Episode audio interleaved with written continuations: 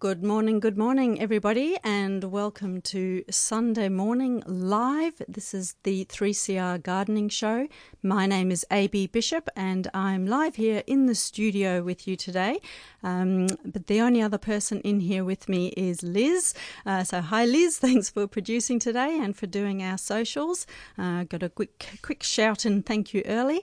And um, zooming from their home bases today, we've got two fabulous guests for you today. Uh, both are incredible uh, landscape designers. First of all, I'd like to welcome someone who is not new to the show, Loretta Childs. Good morning, Loretta.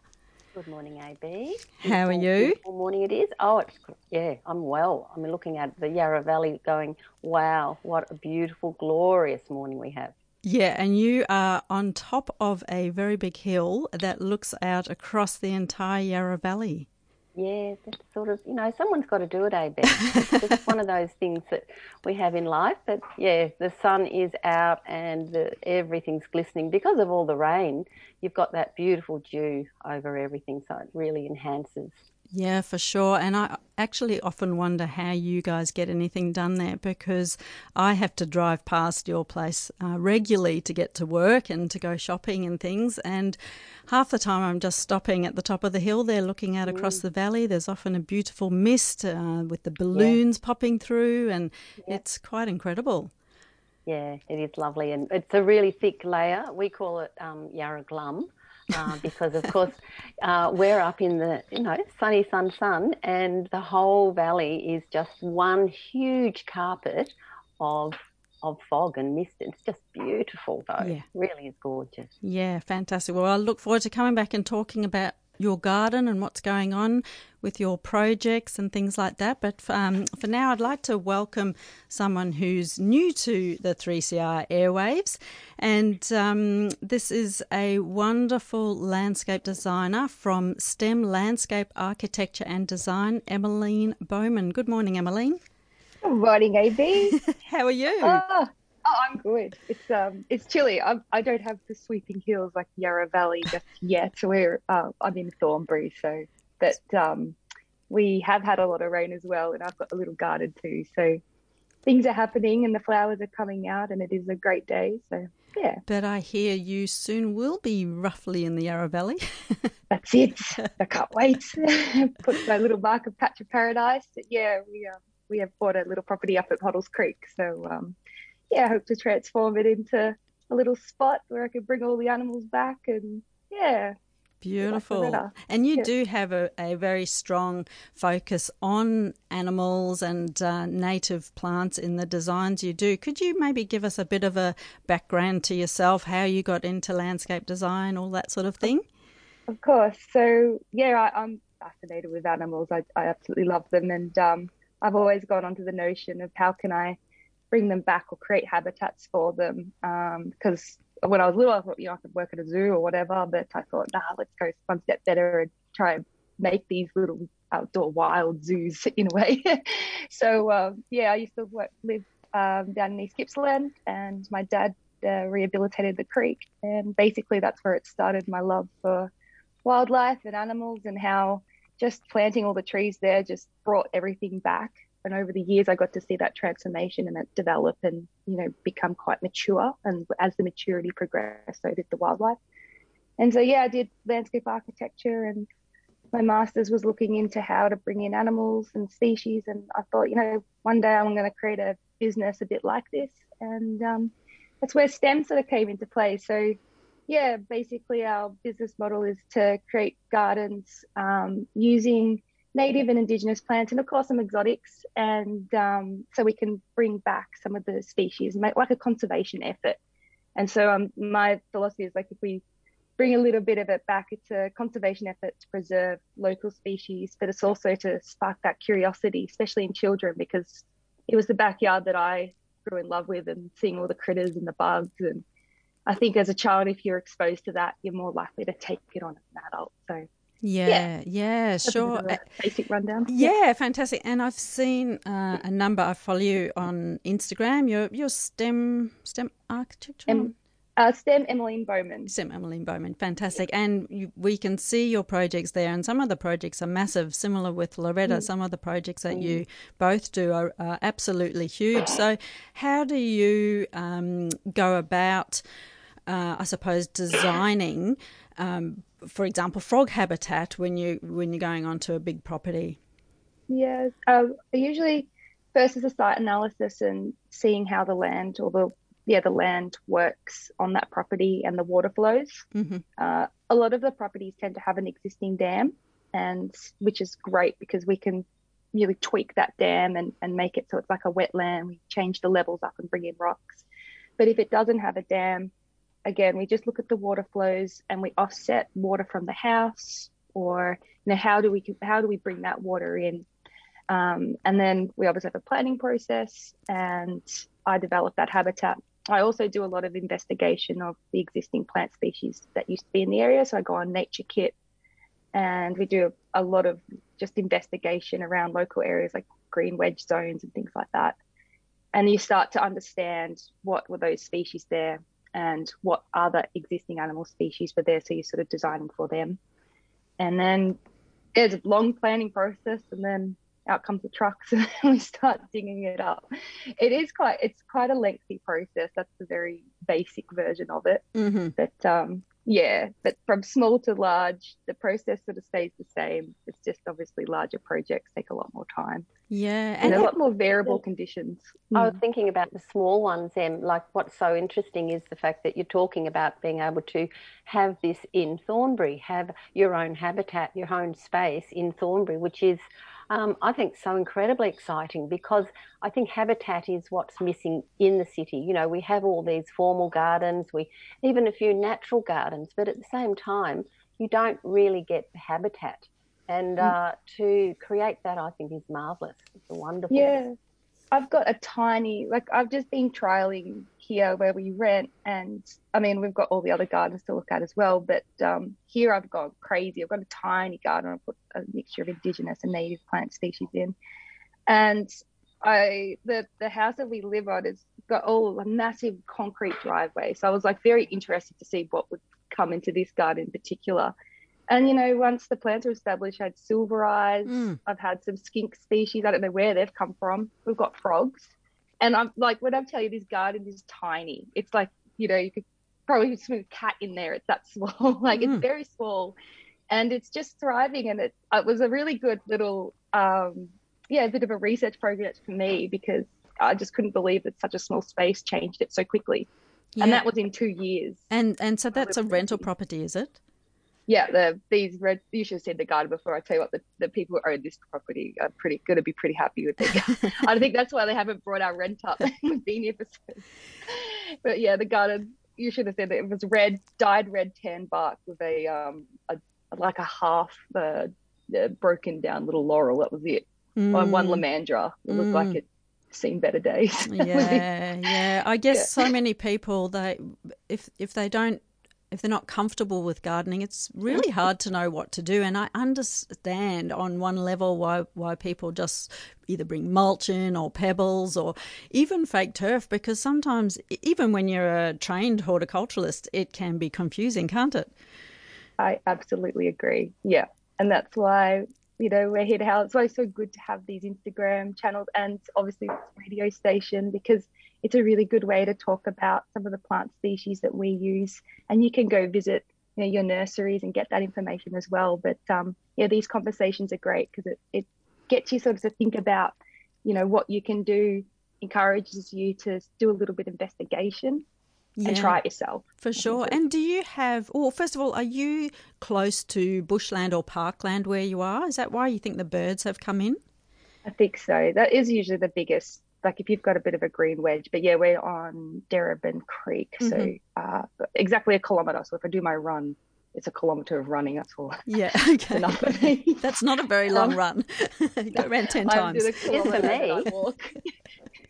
I just hate running for a long time, but at least if I do the kilometre. Um, yeah, Darebin Creek is right here, so it it absolutely helps, and that's why when I say it's a really, if everyone in the street or, you know, some people just um, added a few little bits of plants or that little bit of habitat, what you're doing is you, you could be connecting these little green spaces. So you're allowing basically like, a, yeah, a little connected channel for species to be able to infiltrate and we've got a lot of adaptive species, especially in urban areas. You know, we've got a lot of smart animals that have learnt to live with humans. Mm-hmm. Um, I think, and and that's you know that's the way that uh, all this planet's evolving. You know, they have to learn to live with us, and, and we also have to learn with them. Yeah, would you say? I mean, I I sort of find it difficult to even consider a garden without water, um, mm. and and I think people are also perhaps not as aware that it does not have to be a huge area of water. Um, what that brings in the way of insects. In, I mean, I know people always say, "Oh, you know, mosquitoes, la la la," but I mean, at the same time, you know, you can balance that habitat with your mosquitoes, with all the things that might eat the mosquito larvae, etc., etc., which I know um, is what you'd incorporate in those habitat gardens. That's exactly it, and even with this little garden we have here, you know, it's so small. We still incorporated a little tiny pond. It's only about a meter in diameter. I've had no mosquitoes, by the way, and I mm. think it's to do with the amount of plants. Um, I put a couple of pygmy perch in there, these small little native fish. Yeah. Um, and yeah, if you go outside, you can only hear like one or two species of the microbats, but they are around the area. You can hear the little noises. Mm, yeah and they eat mosquitoes. So if you do have a healthy habitat, you know these mm. things really help. Um, yes. So yeah, but water is a biggie. You hey, bring in a little bit of water. Em, can you talk us through maybe how you installed your pond? Just because it's a small garden, I think some people will be keen to hear the whole process of how you went about it. Yeah, okay. So this is a really basic one in your back garden. So um, we first of all I said I'd love a pond and I I would usually dig it but my partner dug it. So I went outside and I see this great big mound and I find my partner down the bottom of the hole. So that was a convenient. So depth great. is obviously um, I mean depth I mean when I do water um, depth is really important there. It is. So we always go on the notion of um, shallow medium and deep zones. So you want to make sure you have a deep zone so you have really cool water um, cool water means that the oxygen and the coolness doesn't break down materials as quick. But then you have to have the shallow and the medium depth, and that's because you're planting to these areas. And what, what is shallow, medium, and deep? Shallow ranges from you know zero up to about 20 centimeters. Mm-hmm. Um, depending on how big the wetland is or what you were dealing with on a small scale, probably be about that. On a larger one, you can go up to like 40 centimeters. Mm-hmm. I usually go from there. Mm-hmm mediums anywhere from 30 centimeters down to about a meter and then your deep zones anywhere from you know a meter up to three or four meters mm-hmm. um, so that's what we work with and you just have these little shallow shelves um, i create a little when i think about these ponds you've got to create a medium for these plants to go in so what we do is we mix a little bit of sand with normal garden soil or mm-hmm. like a mm-hmm. sandy loam mix because you don't want any floating debris and all those sort of things mm. in the water Mm. When you think about wetlands, it's a silty soil that enters slowly into these systems, yeah. and that's why the plant's roots can grow in there. So that's all we add. And so backyard one though, just thinking about if we're talking about creating that small one in your backyard, you're not going to go two meters. No, you know, and I'm just I just wanted to clarify that because it can yeah. be confusing. That is really. I'm glad you brought that up, Laura, because uh, obviously safety is an issue as well. So you've got to be really mindful, and I think got to take a real common sense approach. So if you in this pond, it's about 80 centimeters deep um, in the deepest spot, and I've popped rocks and things in there. So if there was ever something where someone fell in, there's always like a ledge to sort of get out. Mm. But um, yeah, so be very mindful of where and and how deep and where it is situated in that sense, and put those rocks and logs around so you have got a an area to climb out. As, as, for the animals, the animals need to be able to, if they fell in, they need to climb far out. Another thing too that I didn't touch on, obviously in large applications, you can go clay lined stands, but these are all little lined ponds. Mm. So you're gonna, you can go down to your local landscaping store and get a little rubber liner, and that's how you shape it first. Make those little ledges, and you pop your sand and your soil in over the top of that.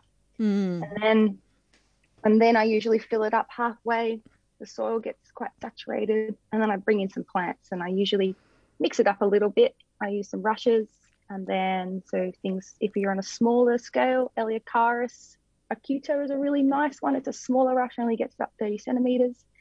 Uh, and then I bring in milfoil, which is the Myriophyllum crispatum water milfoil, great frog habitat, great fish habitat. Um, Villarsia reniformis, which is the running marsh flower. If you want some native lilies, little beautiful fluffy yellow flowers. And if you want some other color, um, Lythrum salicaria, which is purple loosestrife. It looks like a pink salvia basically mm. of the mm. water. Really, really pretty. Goes deciduous in winter, so you cut it back. then it comes up with profusion of pink. And if you do have problematic soils around the areas, like say you've put this pond in because it's a boggier area, because you, you've figured out, oh, this area is, you know, I can't grow anything here, got a lot of moisture. I'm going to put my pond here, but it's still a little bit boggy around the edges. You can put some really lovely plants around that area for boggy areas. So that's um, Brachyscome paludicola, which is a, a white basalt daisy mm-hmm. or a swamp daisy. Um, and Craspedia variabilis, which is like a tinier version of the famous Billy Buttons. Yeah. And they do really well. So, Anne, so, so yeah. looking at the, um, the situation with, you've got to have a certain amount of uncovered water, let's say. So, you know, that proportion, can you talk about that proportion of not having all the water covered because you're not going to get the light mm. in? Yes. So I usually make like the deep end end up being the area where it's not going to have any surface cover, so to speak. Yep. Um, and I'd probably say that that would occupy around about 50 up to 70% of my pond. Because uh, you got to imagine when the water comes in, a lot of filtration happens on the edges. Yep. And yes, exactly what Loretta said. It allows light to come into the water, which helps change or like that diversity in the water. But um, uh, yeah, I guess you sort of you need, you need both um, sun and shade. You need a certain amount of sun Absolutely. to be developing those algae levels, which is food in itself, and but you don't want too much suns where you cre- end up creating too much algae. And that's where I guess this is where the experimentation comes into play because when you when you develop these ponds or these little little mini bog gardens, they evolve into their surrounding. So if you start popping your plants in, you will find that they naturally balance themselves. So I've always found that if it's a really light environment, you'll get more plant growth, and obviously there's going to be more algae blooms because of if you if you have like if you have a nutrient problem, you'll see algae blooms. That's a problem. Not always. If it's only a little bit of algae, that's fine. But if it's major, that means there's something going on that there's too much nutrient coming into your pond. And you'll find usually that if you've planted quite a sufficient amount of plants, they'll just go gangbusters and try and compensate for that nutrient. Same with um, azolla. People don't usually like azolla too much. Azolla comes in to fix nitrite problems and nitrate problems. Um, they're incredible filterers and they're going to fix that water and you can take it off and use it as fertilizer. Mm. Um, so, yeah, systems do balance themselves if mm. you you know popped in enough plants. Yeah. So if you were looking at um, what we're talking about a backyard, which I think is there's so many people out there who are thinking, oh, you know, and the summer's coming and I'll dig a beautiful little pond. Um, let's talk about maybe there being three species, five species, four species, because to really balance it, you've talked about a lot of plants, which sounds so exciting. But if you had three, four, five, whatever you you believe would suffice in that small pond, what would they be? Yeah, so like I said before, if you've got a small pond, the Eleocharis acuta, because you've got a rush species. Um, if you're going for any other sort of rush or sedgy species, you could go for Carex appressa, like a yeah, just a yeah, um, losing my train of thought. Yeah, yeah, and if you're going in for habitat or really good filtering species, uh, the milfoil, which is mm. um, crispatum, um, Nardoo, which is um, Marsilea drummondii, or you go for a mutica if you like uh, the sort of lily look. Um, Villarsia reniformis, which is what I spoke of before, the running marsh flower. And if you wanted a little bit of structure and color, the Lythrum, Salicaria, mm. and some, yeah, and the um, Craspedia variabilis and things like that. Yeah. They're really good basic ones that you should be able to find in your nurseries throughout Victoria Melbourne region. Yep. And I always find if you use those ones, you've got a good uh, combination of rush and aquatic species and a little bit of that riparian planting as well. Mm. If you pop those things, you've got a basis to get this system kick started. And then you can kind of go, oh, what's other kind of water species can I start playing with now too? Yeah. Hey guys, I, would like to continue this conversation, but I just need to interrupt and let uh, listeners know that you're listening to the 3CR Gardening Show. We are live here today, and um, joining me via Zoom. So I'm AB Bishop. Joining me via Zoom are two landscape designers, Loretta Childs and Emmeline Bowman. I'd like to uh, essentially open the lines. If anyone has a question, you won't come through um, to the show live, but Liz will be able to pop your question up on the computer for me to read out and we'll be able to answer it. So please feel free to give us a call on 9419 0155 or you can text through to us 0488 809 855 and you can email us, but um, we might not end up getting to that particular questions um, until next week, just because um, I can't sort of access email while I'm in the studio here. Um, but for anytime you want to email us, it's just 3CR, so that the numeral 3, then CR dot gardening at gmail.com. So please feel free to um, contact us somehow if you want to talk uh, frog gardens, if you want to talk any landscaping issues, um, or anything really. Um, well, let me clarify that anything gardening related. so, um, uh, Loretta, now I know you do a lot of um, fairly big scale water projects as well. Is mm-hmm. that um, the way that Em has been um, talking about how she goes about it? Is that the sort of way you do it? I know that you incorporate a lot of rocks as well. Mm, yes. Well, I suppose rocks become a primary um, part of my landscaping when it comes to water. And uh, recently I did a, a, natural swimming pool, which um, I'm sure Em would love to see and uh, being in the valley soon, she will have to see it. So, but that sort of thing where um, it's it's a lined pool, um, and it has the two areas, uh, and it's all rock.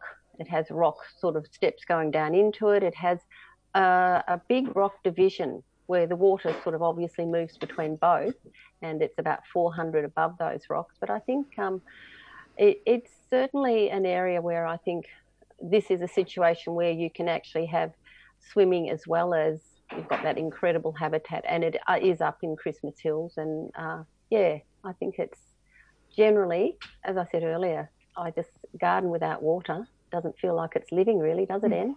No, it doesn't. Uh, I think is it eighty percent of insect species usually reside around water. Oh goodness, that's a lot. Yeah, yeah. but and there certainly are plenty of uh, predatory insect species as well, like uh, the dragonflies and and things like that, which they thrive around water and um, predate both their larvae and the and the adults uh, predate on what we would consider pest insects.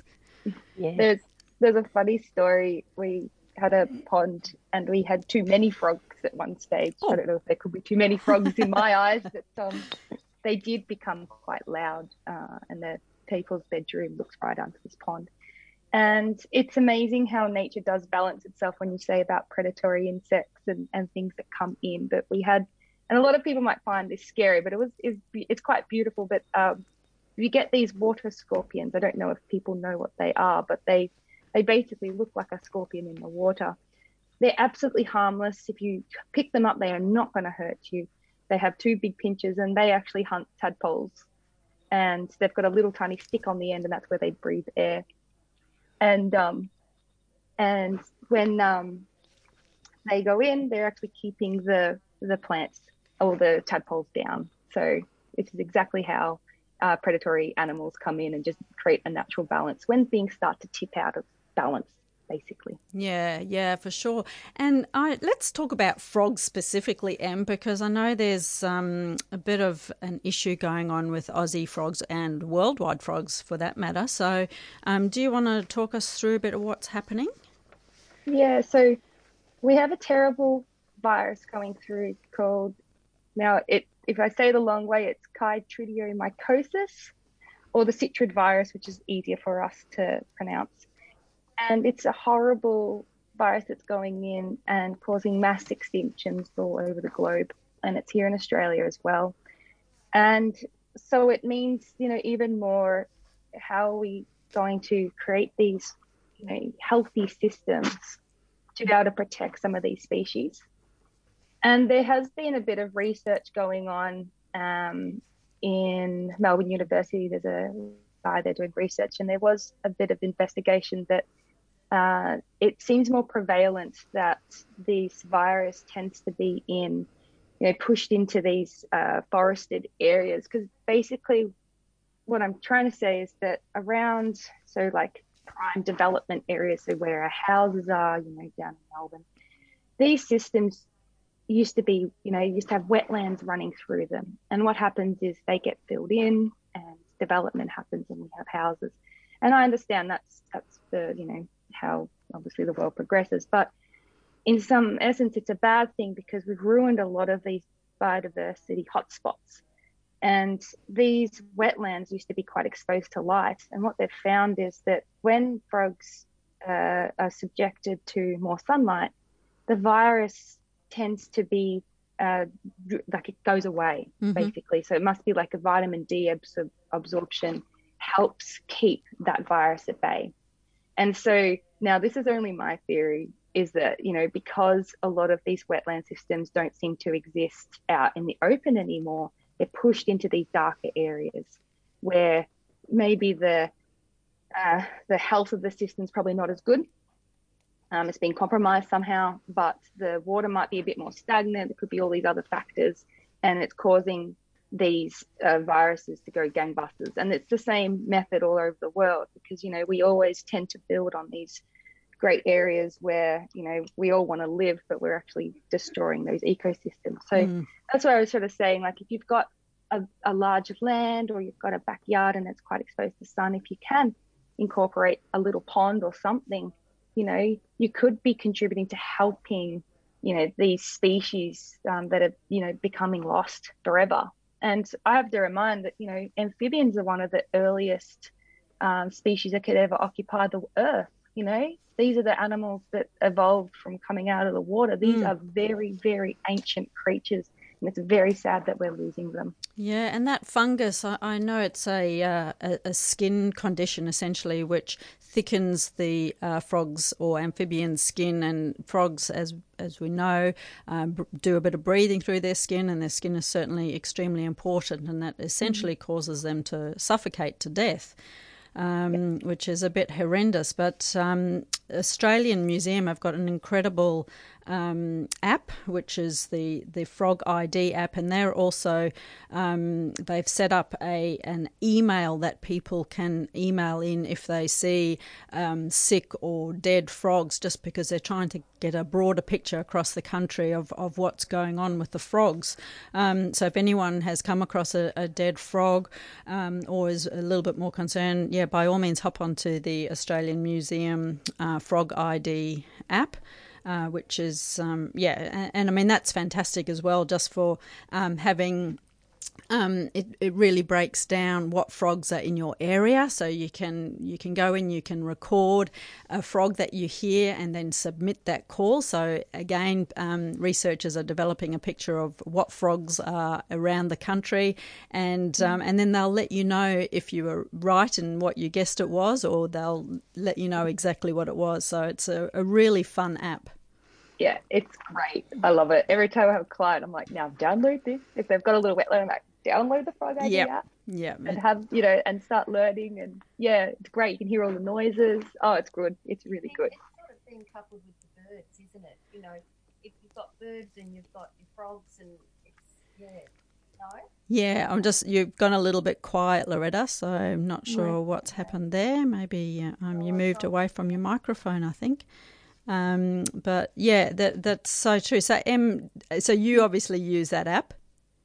I do use that app. Yeah. It's fantastic. Yeah. And you know, you you'll go so I my mum's side of the family live in Western Australia and you know, you go somewhere else and you can hear completely different noises. And I was there, I was like, Oh, these frogs are out of this world. I don't know what these What are. are? And this oh, and this app is so good, you know, you just record it and then all of a sudden it comes with a list of what it suspects that, you know, what's in that area and what it could hear. And um, oh, it's just great because then you- you're on this little, you know, you, you've got this little database you can start Googling and be like, what was that? So yeah. And I I found a motorbike frog in Western Australia Oh. and uh, that's fine. so yeah. Fantastic. Hey, look, um, so um, listeners are starting to call in, which is fantastic. And Michael from Forest Hill is keen to set up a um, a pond with moving water, and he's just wondering what are the different ways to achieve this, and maybe some of the easiest ways to put it in, and, and something that's not terribly expensive. So, is it possible to have moving water, and, and do we want to have moving water in the ponds? Who wants to take this, Florida or? Oh no, go for it, Em. Oh, No, yeah, okay. okay. Yeah. Um, yeah, so moving water is absolutely possible. Uh, you, I, for us, we always incorporate a um, like a pump, a cycling pump system. So um, if you have these moving water, you've, you've you've got to create an area where it pools and has like quite a large body of water at the end of this system, and then create like a, I guess, sort of like a uh, flowing waterfall, or it could be like a trickling creek, and that pump will reticulate or cycle that water around as like a, a system, allowing that water to move. And moving water is really good because the more oxygen in your water, it, it really helps keep the system very clean. Mhm. It's when systems kind of go stagnant that um, nutrient levels can enhance. Um, if you're doing it cost effectively, um, obviously doing it yourself is the best way. Um, so remember those uh, systems of shallow, medium, and deep. The same system applies with these. So have a end body of water that's going to be quite deep, but make sure you know there's ledges so you can plant around because you still need to incorporate plants. And obviously, where this water is running, you're not going to get the same amount of plant life because the water can move them and disturb them quite a bit. So, you know, these plant species need to be in an area where the, the water's not hitting them all the time. If you do have a lot of flowing water and you do want to do a bit of planting, rush species are really good in those areas because they kind of hold it and they can tolerate a bit more of moving water. Um, and I guess it's always about your levels as well. So if you've got a naturally um, a property or an area where you've got a little bit more of a rise, you know, you definitely would put that waterfall system there. So work in with your landscape. Mm. And one thing that I did touch on, always have an overflow as well. So Mhm. make sure when that water is in there and you have like a crazy storm event, which we've been having this year, we've had a beautiful amount of water and rain. Um, make sure you do have an overflow system so you don't have the catastrophe happening where it just floods. And, and you know, you could, yeah. you've got in those um, small inner city ponds, you've got evaporation to consider also, haven't you? Um, and that sort of keeping those levels up is so important. Yes. And evaporation is like, you know, it naturally happens. And using plants like that uh, running marsh flower and the Nardoo mutica, which is like a rainbow Nardoo, they sit on the on the surface so they can, you know, stop the amount of evaporation happening as well. So you can use plants to combat that as well. But yeah, yeah, And I should also note that we we don't have to have running water in a pond to keep it clean because what I ended up doing with my pond, which Loretta built for me, and um, I hadn't planted up, and I think Em, you remember me um, moaning about how the algae was just out of control all the time. And, and one one summer, one very very hot summer, um, I think it was a week of forty degrees plus. I decided I was going to tackle the pond and emptied it out, cleaned it completely. It's actually a concrete pond. And um, I created different levels using. I brought in a lot of logs just to create habitat and laid them on top of each other, and then I draped um, shade cloth over top, and then poured in about a meter and a half of scoria, and I found the scoria was absolutely fantastic. It's light, it's easy to move, and um, if people can picture it, it's that really um, hollow, sort of volcanic, small rocks, and because it's so hollow has lots of little nooks and crannies. There's um, lots of spaces for bacteria to hide, and it's that mm. bacteria which helps Perfect. filter the water until the plants get going. So I don't have any moving in my pond at all, um, mm. or any systems for, for moving the water around, but it is perfectly clean. And I now use that scoria in um, bird baths that are a bit too deep as well, because mm. I put things in to stop um, animals drowning in it. And the ones that I have scoria in are always clean. So I don't need to clean them out at all. And then I just take out my my um, plant in its tube and plant directly into that scoria, and it works a treat. Mm. Right. Yeah, and so Loretta, I know you've got one of the ponds that you have at your property. Um, you've got water lilies in it, and you've also um, got this beautiful sculpture of the floating lady. And oh, now that that um, moves water around, doesn't it? That's yeah. The lady of the lake is definitely a mover of water. Very very clever. Yeah, and do you and, find uh, that because um, a lot of people say you can't have moving water when you when you're growing water lilies? Is that the case? Right. This is it, it's actually very subtle. You don't want any any hard running water, you know, um, with with your water lilies. But this is just it has has a bowl. So the lady of the sculpture is sitting in a bowl of um, water in, within the pond, and it just just weeps. I would say weeps because it's so gentle. It weeps over the edge. So and you know when you do see it it's not it's not fast water at all but i think it's enough water that is just keeping that trickle of oxygenation going. Uh, yeah so you know it, and I, I, must say many many years ago i did a pond uh, for some people in warrandyte and they um, they wanted running water and so i did that. It was um, right by the, the front of the house right mm-hmm. near the entrance and they um, we got the water going and it came, went up, reticulated over a rock, had a beautiful piece made that was hidden under the rock for, to hide all of those um, nasty things like pipes. and here it sprinkled down into the water and it was just divine. Mm-hmm. So about a week later, I get a telephone call to say, "Oh, look, I'm just ringing up about the water, and you know, it's it's lovely and everything. She said, but could you make um, the sound a bit quieter for me? and it was sort of like, oh, you know, like it's disturbing me. It's near my bedroom. I'm sort of oh. turn the pump off and any water. That's brilliant. frustrating. Like the frogs. Yeah, well, that's so true, isn't it? You do want to create a bit of a buffer between uh, yourself and your frog zone, uh, mm. just because they can be quite noisy at night. Yes. Yeah. Yes. All right. So we have got another question. This is from George from Preston. Hi, George. Um, his lemon myrtle has been browning along the edges of the leaves. Uh, it's a two-year-old plant. Uh, so we're talking Backhousia citriodora, which you guys would know well. Mm. Um, he's wondering, is it a fungal thing? It's in a west-facing sunny position.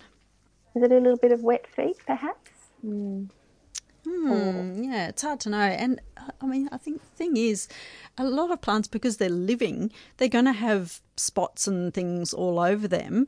Mm. And just, yeah, it's just a natural part of the ecology, really. Unless mm. it's really affecting the plant, it shouldn't shouldn't really be bothersome. But uh, yeah, it does certainly sound a bit like a fungal a fungal condition.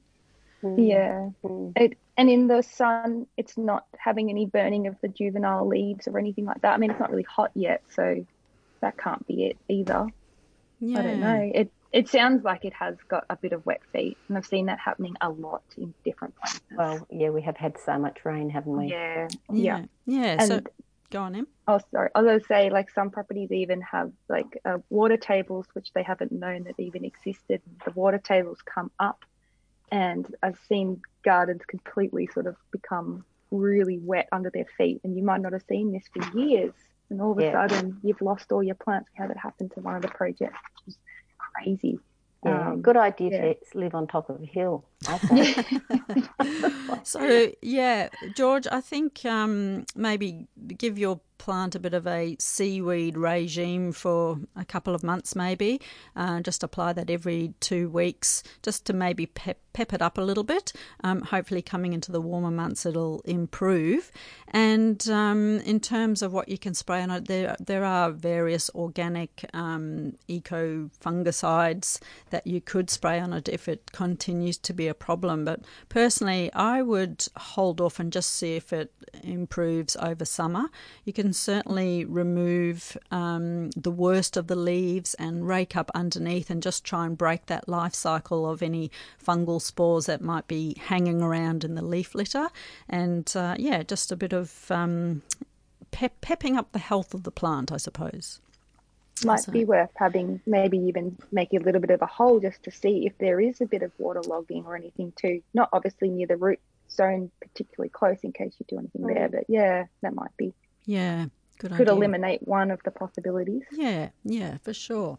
All right. So now, Em, this question actually actually could be from you, I think, because I know you are moving. Uh, you've bought a property, and mm-hmm. um, it's a relatively large property. And we were talking earlier that it's quite weed infested. And um, Helen on the Bellarine Peninsula has got a similar situation. She's um, got a really large gardens, um, old farm they want to redo it, but they're not sure where to start. And there's lots of agapanthus and, and weeds and stuff. And they, she wants a really natural sort of native habitat garden, wants to bring the birds in, etc., and would want to include water as well.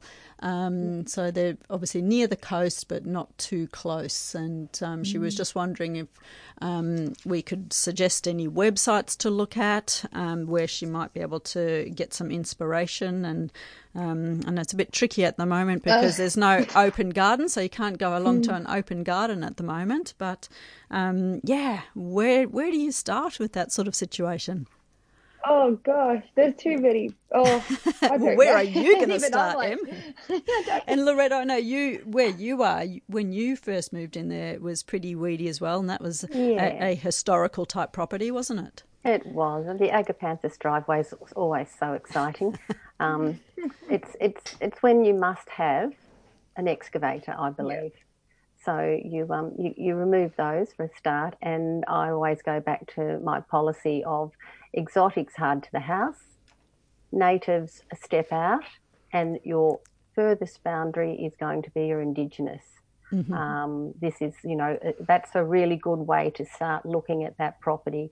Is that we, we know we know we want a fruit tree, a lemon tree, or this, that, the other. And I also, as I said earlier, I had um, some historical species. I had a Dracunculus vulgare. I had some um, acanthus. I had a, a, few different things like this, and it was really important to me to maintain that history going back to you know 100 years.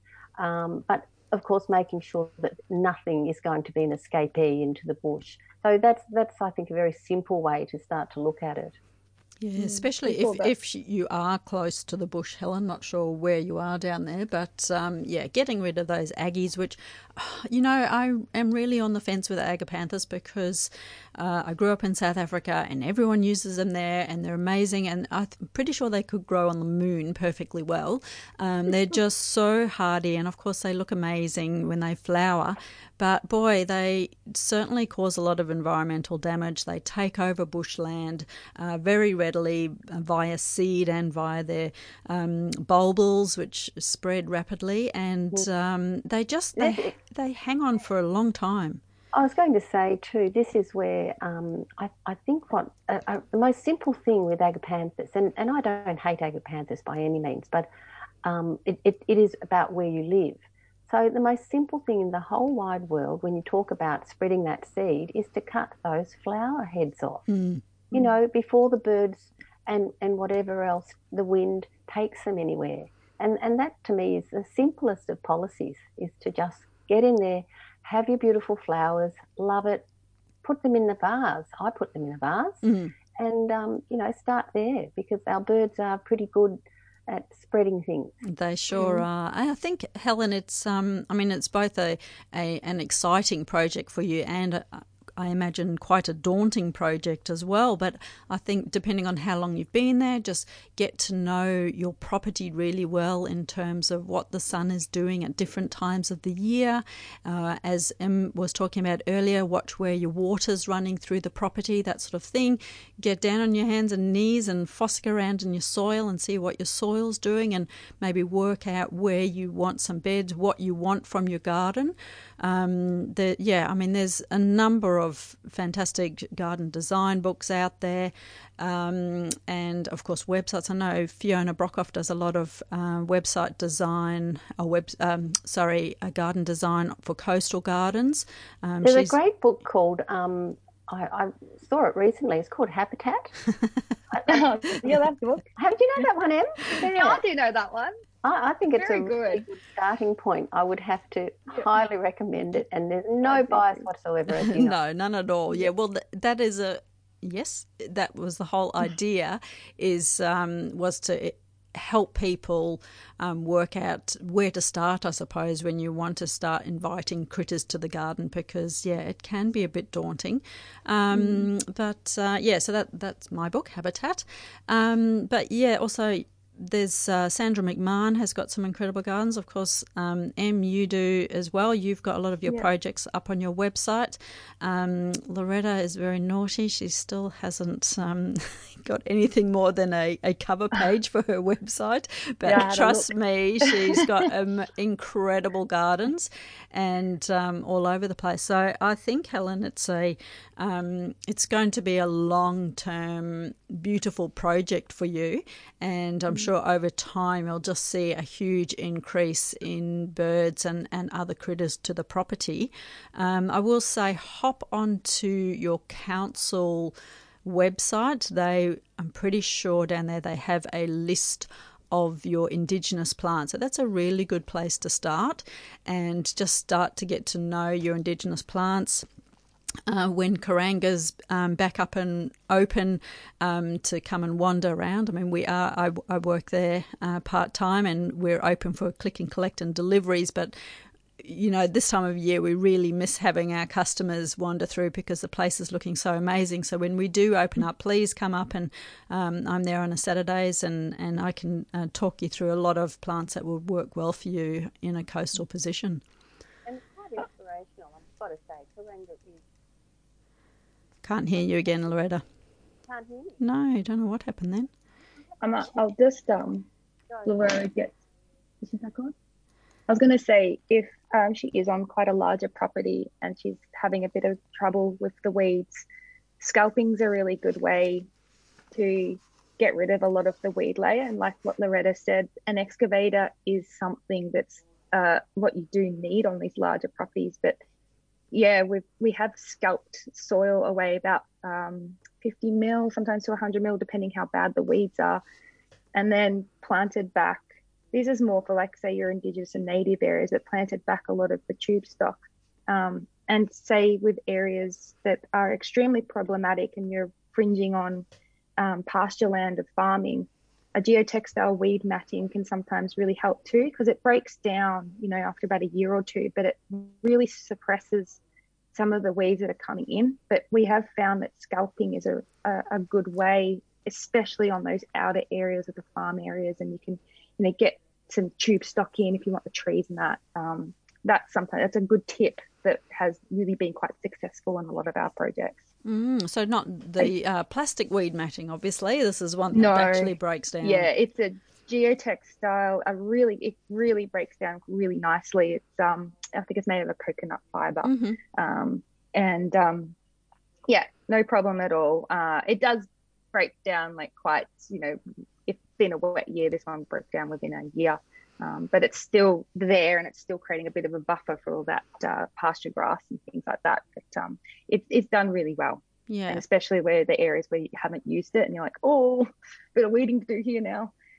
No matter what, you'll always have maintenance to do on these landscapes to sort of help, um, you know, get rid of those weeds. You're always going to have to, you know, do a little bit of work that way and, and remove them. Um, that that never stops. Yeah, and sometimes councils yeah. even um, provide support for you to bring in um, contractors to do weeding. Uh, I know the Nillumbik Council, uh, where I am, they provided that support to us, and um, we had um, Narrap Rangers team come and do a whole lot of weeding for us and uh, removing some agapanthus that had spread into the bush and some lilies.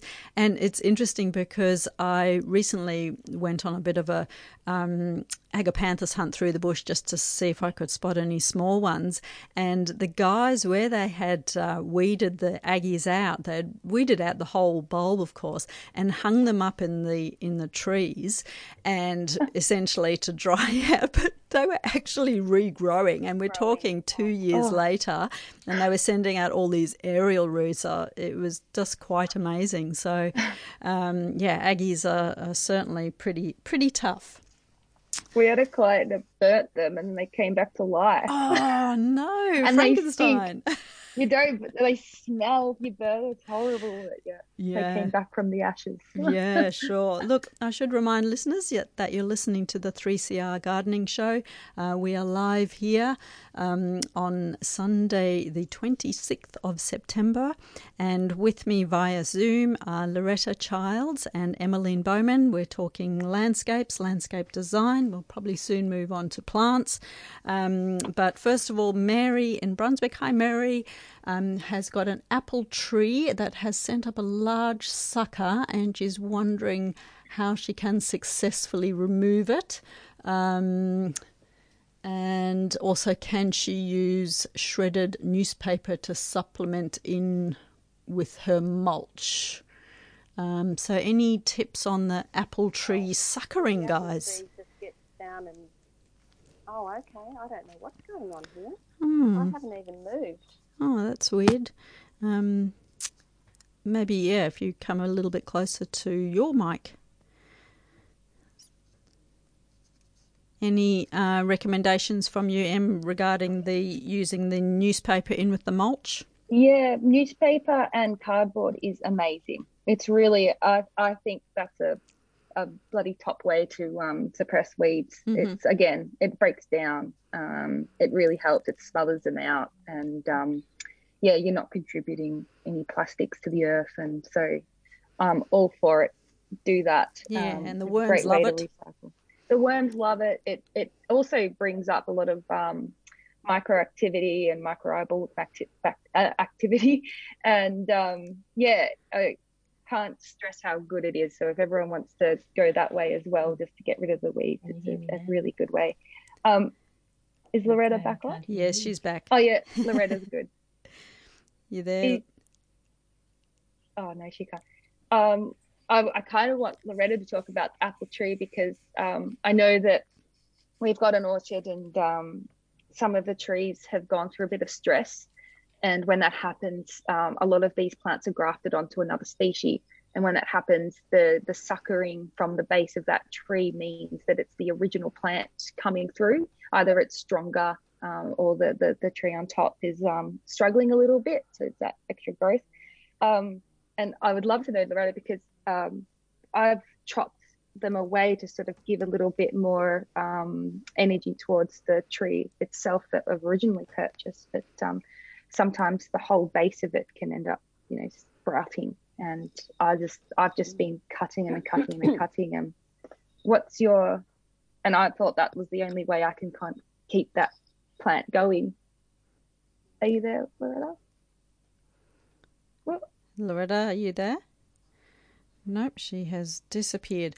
Um, yeah, so in in terms of the suckering, it can be really tricky, and of course, there's a lot of other um, ornamental plants such as the robinia, which are very suckering type plants, and mm. um, I, I, I know that people have a lot of trouble dealing with that because you want to cut it away, but then it can just come back again. You don't really want to poison it because it's going to send poison up into the into the main part of the tree. But uh, yeah, as you say, Em, it does depend on if it's a um, a root stock.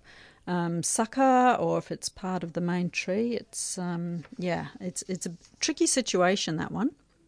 Yeah, I just continuously um, prune off the suckers. Yep. And um, in one of the trees, it worked well.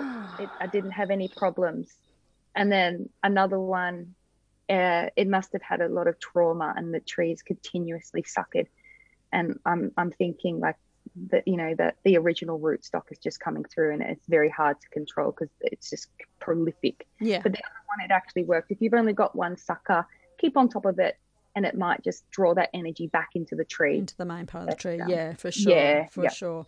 So with your um, new property when do you move and do you have a, a plan? Uh, yeah so uh, i'm moving in on the 10th of so december.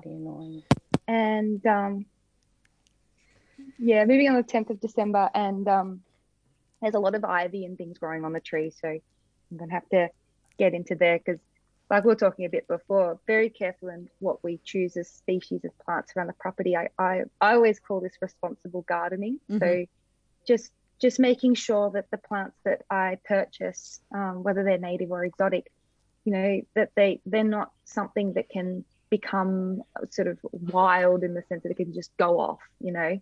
Very cautious about, you know, how that can impact our surrounding environment and um, yeah, so like you know, with the agapanthus, like they can spread. They're they're they're adapted. They're an amazing plant. So yeah, a lot of uh, weed removal of agapanthus, ivy, and I'll be careful with the blackberry bushes because I do I, I find them like yes, they are bad, but at the same time they do provide slight habitat for smaller bird species as well, especially if the area has been um, destroyed quite a bit. And the smaller bird species use this as habitat um, and protection from obviously introduced species like cats and foxes. And, um, you know, if you go to Tassie, they're, I don't know why they don't get rid of any of their blackberries, but you can see that the bird life are really surviving within those thickets. But when I say all this, is it's because when I do the weeding, it'll be a staged effect mm. because I don't want to remove all that habitat yeah. because then, you know, you're, you're causing a bit of a disruption. You're taking away homes of these animals. So do it gradually and plant a little bit back. And do it gradually, plant a little bit back. And yeah. then what you do is uh, And I guess you also have to get um, you have to be there um, for yeah. a season really to to work out um, what what's going on if there's any indigenous stuff that's yeah. going to come through later on and um, yeah and, and, so have you been mm-hmm. through yet and yeah. done a done a sort of assessment of what's there yeah, I well because of COVID, we haven't really been I, able yeah, to. Um, I've taken them off. Visit so. the property, and um, yeah. Paul Loretta's having a bit of trouble, I think. Yeah, but, um, sorry, Loretta, yeah. we can actually hear you. If you can, if you can hear yeah. us, we can hear you talking. Yeah. She's trying to work out. No, she can't. Um... This is the uh, the glory of um, us working from home. Off the from uh, we don't have any IT or technical support. um, well, well um, but I'll try to select a microphone when I, I'm oh, on no. Apple. Um, sorry, yeah, sorry about that, Loretta. it's a funny thing. Um, but no, um, uh, on the property, yeah, we haven't been able to visit the site because um, obviously because of COVID, we haven't been able to visit. But on the first time I went, crazy. I took as many photos as I can, and it's really true when you when you move into your new property, or you know maybe you're just starting to do a garden, you've lived in your property for quite a while you might reflect on the seasons and and how that has has worked for you over the years. When you do that, um, you're able to establish, oh, okay, you know, for for a couple of years it was really really dry, and now I've had a really wet season. So you're really understanding all your environmental conditions. You might find that there's an area where you get a lot of really lovely sunlight, and you know you could potentially put your vegetable garden there or something like that. It's about assessing your environment and how it works over the years. Have you got too much wind? Do you not? You know, that's the thing. Sometimes we have uh, clients who just bought a property and they've only lived there for six months, and that can be a bit problematic because you know if if I come in, I'm, I'm only going there on the site visits that I see, and I do rely on a bit of the information the clients do say as well because you know you don't know all the environmental conditions. So I ask them, you know, what have you seen? While you've lived on this property. And from there, you can sort of create a bit of a groundwork of what the design you're going to create. And as your garden, if you do implement a garden, you'll find that that changes as well over the years as well. It'll fluctuate, it'll change, you'll add a bit more to it. And yeah, I guess it's just a work in progress. And I think that's one of the loveliest things about having a garden is the knowledge that you gain and yeah, I guess that curiosity and exploration. Yeah, and the journey that you go on. And I think it doesn't matter if it doesn't matter how big or small the garden is, there's a particular journey that you go on, and gardens are forever evolving. And so you're going to be bringing new plants in, and uh, other plants are going to be senescing, so microclimates are going to be changing. So there's, there's a lot going on with any garden. Yeah, and I, I love it. I, I think that that's probably my favorite part is, you know, when the garden is established for a bit more than like a year or two, and then you start seeing the changes or you start introducing little things because you you kind of already enhance the soil culture when you add these plants in too. So it's easy to bring plants in. So you find that like when you've got a fresh new garden, you know, you might have 10% of these plants not usually go right through. And, and you know that's that's just because you've got this sort of barren environment but once you give it a year or two that biodiversity kicks up and mm. you can put some more things in and oh oh, that's my favorite. Yeah, yeah, absolutely. yeah. When you start getting on top of things. Now, Loretta, I can see you. Can you hear me? I can hear you. Can Woohoo! you She's back. All right. Now, look, one of the favourite parts of the show is uh, talking about plants. And I mentioned to Loretta and Em, um, get a list of plants ready. Usually we'd bring them into the studio and we'd run around madly in the morning before we come in um, collecting plants. But we don't have to do that. But we have sent photos through to Liz, who's um, going to be putting them up on Instagram and, and Facebook if she hasn't already. And, um, and I have to say, Loretta, you you certainly win the award for um, talking about the most plants. So we're going to dedicate literally no. the rest of the show to your plants. no, I'm just joshing. You, know, you get pretty excited, and I was very excited as I started to wander around on this beautiful spring day, and uh, click click, yeah, clicking them. Hey, what do I delete? well, let, us talk about your wisteria um, first, because that way we can also talk about how you manage it and how you prune it. Because wisterias, as we know, can tend to take over a little bit. Mm, yes. So, what do, what have you do. got, and and how do you manage it? Well, the wisteria um, I've never managed because you know never have quite enough time. Um, but I have two two that I bought many years ago in the Kiewa Valley, perhaps 15 years ago, uh, and uh, which is north north of Melbourne there.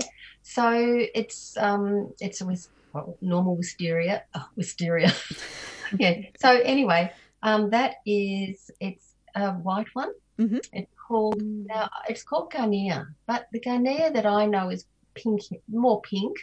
Uh, so I um, I, it is a lovely white, beautiful racemes, and it has one end. It has um, really, really thrived, and the other end of the house not as much. And I believe it's the tea leaves and the coffee grounds at the end where it's thriving, because that's and and let's face it, just water. Uh, mm. and the other end it's still thriving because it's a wisteria but um, okay yeah. so so how much uh, tea leaves and coffee grounds do you put on well, pretty daily. I yeah. mean, so it's a bit. Uh, and that one particularly, it's gone up under the house, and I mean, you do have to be careful. It, it goes and goes and goes. Mm. Uh, fortunately, our building, our home, is very sturdy, uh, which is something you also really need with a wisteria. Don't don't put it on anything too wimpy because mm. it's going to destroy it pretty much. Mm. Um, so the other end, it's flowering beautifully um, this year. We haven't had a really good flowering for a couple of years. Last year, it seemed that the uh, the foliage took over far more than the, the flower. Whereas this year, I've got a really classic wisteria mm-hmm. uh, display. It's fabulous. So, so, usually, does the do the flowers come out before the foliage? Uh, you do what you actually get is the budding. So the budding really, really takes hold. Mm-hmm. Um, you've got lots of buds. It's looking all um, all bud, and as it's starting to burst, those little green leaves start to come on. Then, so uh, that's sort of been the habit of mine anyway. Yeah, and um, and do you have a pruning regime, or you just let it do its thing? Uh, I what what you need to do all year round in in the summer let's say you just have to take off those tendrils that are sort of coming that really young. Well we can't walk across our veranda because we get whacked in the face with them. So, she's constantly telling me to cut them back uh, and and try and cut them in. You can cut them twice a year. You can cut them after they're flowering and then you can cut them there again in autumn. Mm-hmm. and that's sort of really all I do. But I mean, there, there's some really good people who can come and do a great cut on your wisteria for flowering specifically. Oh, really? There's mm. experts who do that. There are experts, and they tend to be Japanese. Yeah. Um, okay. They really do know their stuff. So, fantastic thing to do if you really want that display. But I, I just want the green cover. I call it my, my summer blanket, which might mm-hmm. sound really strange, but it's a summer blanket because it gives you that cooling and as you know, AB, I have sort of it's so dense in the summer mm. that we I have to consistently cut pockets so I can see out of the balcony. so you can see that view. Yeah. Yeah. So um, yeah, that's that's the wisteria. Yeah, mm. be- and beautiful it is too. I was admiring it when I drove past yesterday after work. Yeah. Very yeah. nice. One of the plants that I, I want to talk about um, is one that I sent through to Liz, and um, the the reason I want to talk about it is because I'm growing it in a hanging basket. It's uh, um, the Pandorea pandorana, or as Loretta likes to call it, um, Pandorea. we, we have very very robust conversations about how to pronounce plants. Um, so Loretta's Loretta's version is Pandorea, and mine is Pandorea, and um, it's it's the indigenous one. And if anyone can be bothered googling uh, the distribution of Pandorea, it's really quite bizarre because it goes from far north Queensland the entire way down the east coast, sort of um, mostly on the east of the Great Dividing Range, but I think it also by the look of the map, it actually looks like it pops over the other side a bit as well. And then just a great big splodge right in the middle of Central Australia, which I just found completely bizarre. Uh, mm. They do tend to like the sort of moister, semi shaded um, woodlands where where they grow naturally, but yeah, not um, maybe not in the centre of Australia, which I found very interesting. Mm. But yeah, mine's in a it's in a large hanging basket and um, sort of trailing over and growing up a little bit as well, and currently um, in flower. They they come in various flower colour forms. There's the white, or there's cream with a purple throat, um, and there's also a gold variety. And I, I just find them absolutely beautiful. They're um, mm. flowering in the bush at the moment and really good source of nectar for insects and birds and they create a really strong sort of thickety vine. Um, again, maybe not quite as voracious as a wisteria, but they can certainly get up 20 mm. metres. So if you've got a, a, a, dead tree that you want to grow something up just to um, provide a bit more habitat, um, mm. yeah, the, the Pandorea is uh, certainly one of those. Is that never... um, Gangura? Gangura is the Wonga Wonga vine or Gangura is, is your indigenous is that golden golden showers, isn't it? Yeah. Yeah. Yeah, for sure. So you've got the golden one, haven't you? I, I have two. Yeah, I've got that golden one, and I've got the other one that's the the bells. Oh, the ruby bells. Ruby that's bells, right. Yeah. yeah, yeah. And and you were mentioning that yours got hit by the frost a little bit. No, no, no, oh, no, no, no. Actually, that's interesting because the one that got hit by the frost was at Hurstbridge. Oh, okay. And uh, mm. it got hit by frost that I two years running. And the second year, I thought, no, it's going to be fine. And believe it or not, it was hit so hard, completely defoliated. That's mm. weird because they usually can cope with frost. Mm. Yeah. The frosts have been bad lately, though. Very bad. And a really healthy plant in a good spot, well mm. well supported. Um, I was yeah quite shocked and, and, incredibly disappointed because it was in Hurstbridge. It was um, screening the neighbours, so now we can see the neighbours. that well, that's uh, that's a different story altogether. You have to plant something quick growing. Uh, look, I should remind listeners you're listening to the 3CR Gardening Show. I'm AB Bishop, and I'm chatting with uh, Emmeline Bowman and Loretta Charles, both landscapers, and we're sort of about to move into a whole um, chat about lots and lots of different plants. But if you would like to ring in with a question, uh, which we can't uh, we can't have you going live to air, but we can certainly answer your questions. Uh, so feel free to give Liz a call on 9419 0155 or you can text us on 0488 809 855. So if you want to join in with the conversation, um, please feel free. So, Loretta, let's get to another one of your plants. Oh, let's talk about the Thomasia. Mm. Mm. Yes, I have two of them, mm-hmm. and uh, both extremely different. Uh, the Thomasia pygmaea, pygmaea um, is a beautiful, beautiful pink one, little tiny sort of prostrate it's ground cover almost, mm-hmm. and uh, it is. It's just been the most stunning thing, and those flowers are delightful. Uh, they are on. I think you can see them on the thing. What's that thing called? Instagram. Yeah. and, um, so it is just a beautiful, most delightful thing, and I would recommend it for all those beautiful little pockets in amongst rocks and and uh, the like. It's just divine. Does it cope uh, with dry conditions?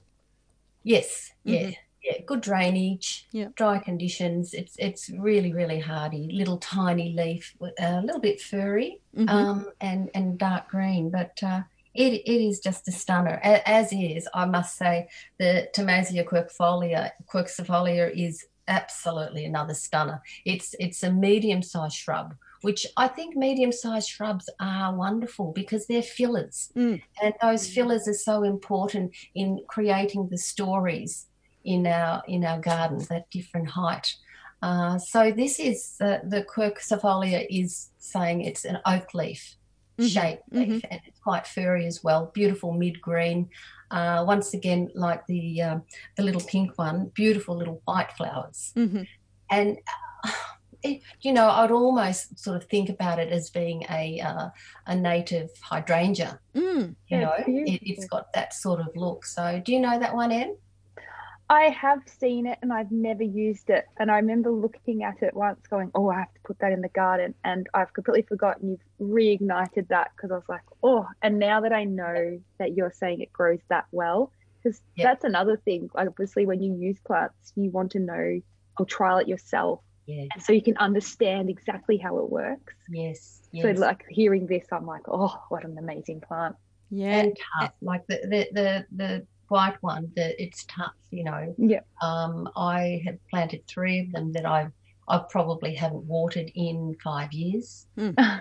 You know, That's what you want to hear. Yeah. Just, and that's what you want to hear, isn't it? Yeah. Yeah, yeah exactly. I know at the nursery they are just flowering their little heads off at the moment, mm. mostly the pinks, and some of them are really deep pink. And I know the the one at your place, Loretta, it's um, so floriferous. It's just yes. absolutely covered in flowers. And I've loved how you've used it to sort of create a bit of a almost like a, a sense of mystery as to what's beyond it. So if you want to explore the rest of the garden, you have to walk around the path. You can't see straight through it, it's quite dense. Yeah. Oh, you've got to use it, Em. It's a stunner. Yeah. Oh, you have to put some aside for me, AB. when, sure. when it's all opened up, for, I'm for visiting. Sure. Kuranga's only 10, 15 minutes from my house. So I'm going to go broke. yeah, I know. Well, wait, wait because I, I mean, when I get my hothouse going, the glass house. Yep cuttings all round. Oh, yeah. oh gosh, cuttings all round. Your best friend. Oh yeah. hey, one of the plants I'm loving at the moment, um, and I've got it in a pot. So I'm, I'm, trying to create a garden where I don't only plant in the bush because the bush is quite close to our house. So I certainly plant indigenous in that space, um, but I'm still trying to bring a bit of a design element into it. And um, in the pots that I've got around the house, I'm using a lot of indigenous plants uh, just to prove that you can have a fabulous garden of any style at all using indigenous plants. And one of the ones I'm really loving is the um, dwarf version of the Goodenia ovata called Little mm. Goody.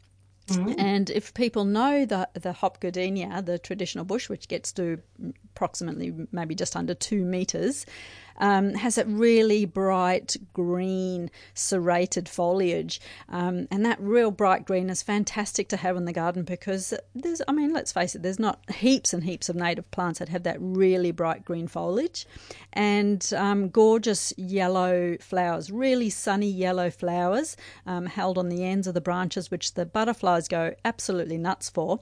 And this particular one I've got Little Goody. It's really dense, uh, gets to sort of around 50, maybe 70 centimetres, maybe a little bit more if you plant it in the ground. Um, perfect for a small pot. I've got it in a pot that's only about oh, 30 odd centimetre diameter, and um, I've got it in a spot where it's dappled shade, does get a bit of a hit of the afternoon sun, um, and it's a relatively upright plant, so quite contained. So unlike the original, the the traditional Goodenia ovata hop goodenia, which can get a bit scraggly and you have to hack it back hard to rejuvenate it, this little goody is just it's perfectly shaped. I haven't had to it do anything. Goodie. It is it's a goody. A little goody. it is a little goody. Yeah. So very happy with that. And then of course there's the the ground cover version as well, mm. um, like gold cover, which uh, you know isn't that amazing when you think about it? One plant and it's got all these different useful That's forms. Yes, yeah. I, I did an embankment about 15, 16 years ago and uh, probably one of the most incredible inclines I've ever been on to the point where you know my calves ached for weeks. um, but we we did tube stock along that, and within two years it was solid mm-hmm. with, with that gold cover. It was just, I mean, we didn't only do that species, um, but it was fantastic. Yeah. Yeah, and is, is that one that you've had to hack back, or did has it just continue this one thrive. this one's so beautiful and prostrate it just stays flat too and and you know here it is the geotextile fabric again em you know holding yes. that and cutting mm. those holes in there and going for it and then it breaks down and you know that breaking down of that fiber too is also adding to that profile there that mm. soil profile everything it all integrates and i think that's so important to remember particularly on those incredibly steep inclines mm. I was just going to ask a question. So um, we've got a property where we've used that and it's incredible. And I haven't had any kangaroos eat it. And oh. I'm wondering, have you ever, because no. you have kangaroos on your property, have you found the roos have nibbled them as well, or well, not? We actually we rarely have roos just because we're right okay. in the bush, but we have wallabies and mm-hmm. um, specifically a mummy wallaby, and mm. she trials everything. But you're absolutely spot on. She okay. has not trialed the goodenia, either the one in the pot or the um, or the traditional one. So that yeah, that's interesting. That's good to know because yeah, this property the kangaroos love to have a bit of a munch, and I've noticed they don't ever touch the goodenia. I'm like, is this just a fluke? Or is this yeah, happening? I'm yeah, like, oh, found a kangaroo one. Could also be um, because I don't particularly think I've found that the rabbits have been that interested either. Yeah, and they have rabbits too. They rabbits haven't touched mm. it either. Yeah, yep. and so that's really good to know. Yeah, and Em also um, an, a plant that I've been using quite a lot lately is the um, kangaroo apple, uh, the Solanum mm. laciniatum, I think it is. Yep. And I've created a bit of a grove. So I planted seven of them, and they are a, um, a species which comes up extremely quickly. And mm. oh goodness, they they grew fast, but un- I've underplanted it with uh, Correa, Correa glabra and mm. the small shrub form of Hardenbergia violacea. So that I think I end up using, no, not Minnehaha. What's the other one? Not Regent. Uh, there's Happy an, Wonder? No, no, that's uh, that's anyway. That's the normal. Yeah, yeah, One, one of the the shrub forms of the Hardenbergia. So I'm creating these different levels. Um, where I planted this grove, it was originally always weed infested, especially this time of year. There were the stinging nettles coming up. And it, then through summer it was extremely hot and exposed. And it's completely changed that microclimate. And I mm. found that um, critters aren't eating the plants underneath it as well. Um, and certainly no one eats plants in the Solanaceae family, of which the kangaroo apple is one of. So mm. um, they were able to establish really well. So that's something that you could consider for your property, yeah. uh, just to get that shade onto the ground and to change the microclimate a bit and, and get a bit of super fast greenery happen, happening. That's really good to know. I also know with the kangaroo apple that you can put the leaves all in like water because it is got those like you know poisonous sort of alkaloids in it and you can put in water leave it in for like a day or two and that's on the on the spray and you can put it on for pest species of bugs oh that's good to know yeah. i wonder if mm. you could also spray it on plants to deter animals eating the other ones who knows? Who knows? Always, My, yeah. This is the fun bit. You can trial. I don't need to do that anymore because we've got oh. rid of all of our rabbits. Oh, oh did you? Yeah. pants. Marty pants. The science show now, you know, science show. Yeah, exactly, exactly. Yeah. So, have you guys been allowed to uh, work? Um, be, being that you're both landscapers, have you been allowed to work through COVID? Yes, I have. Yeah, um, yeah, it's not been a problem. Um, sort of people not being home is really important. Mm-hmm. Um, mm-hmm. uh, and we we our sites are all all um, domestic mm-hmm. stage. Yeah. So we did have a um, a commercial site last year, which we also did work through, but we didn't have the Delta virus, of course, then. Um, and it was a site where uh, we well we were outside and we kept our distance and we did all the right things. Mm. Yeah. Mm and we've been working on sites where residents don't live on the property, and that's been really good. Um, we've obviously been doing all the right things, and um, obviously when we do our design work, that has been done separately. Everyone's at home. It has mm. been a bit challenging because you're sort of these Zoom calls all the time, like oh, you know, um, you sort of do a bit of work, and I guess with design, a lot of it's having a bit of a chat, you know, with your colleagues. Um, you know, you could be in your own head for so long and be like, I don't even know what I'm, if this looks good anymore. What am I doing? Yeah. So you need to talk to someone. I have missed that side. So you tend to get onto these Zoom meetings, which technology is really good, but at the same time, it's quite disruptive as well because you yes. tend to spend so much time and you're always on that computer and you prefer to be out in the garden. I'm, well, I'm definitely like that. But, um, yeah. yeah, we've been so lucky that we've been able to work unlike many people and, um, and to be able to get outside, that's been lovely.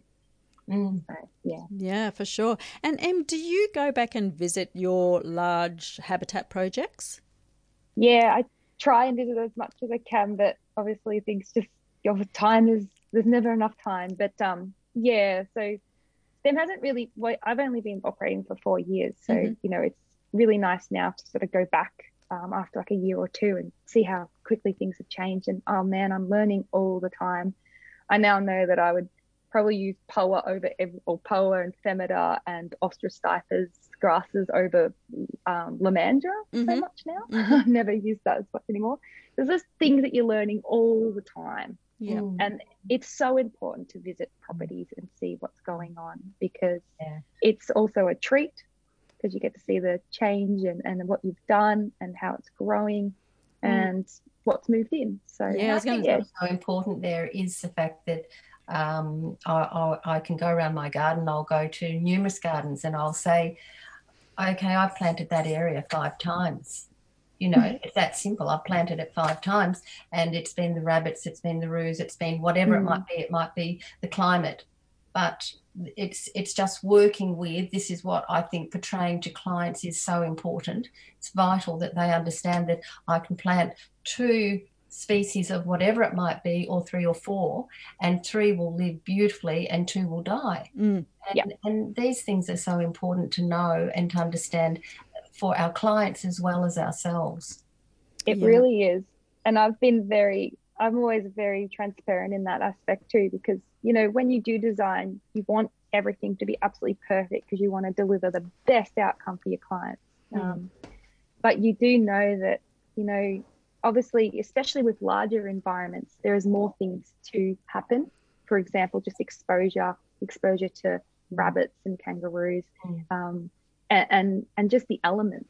mm. itself, when you're in closed environments in residential gardens, they're a lot less um, problematic because the environment is controlled and, and all those factors are reduced. But um, yeah. yeah. and you really need to say that's why it's quite important to do staged planting um, as well, which I find is um, a lot better. Get those first plants like your, your grasses and the shrubs like correas and all those sort of things in and mm. they establish that framework and then put the specky stuff in the year after. Mm. That's how I kind of work it. I think that works mm. really well.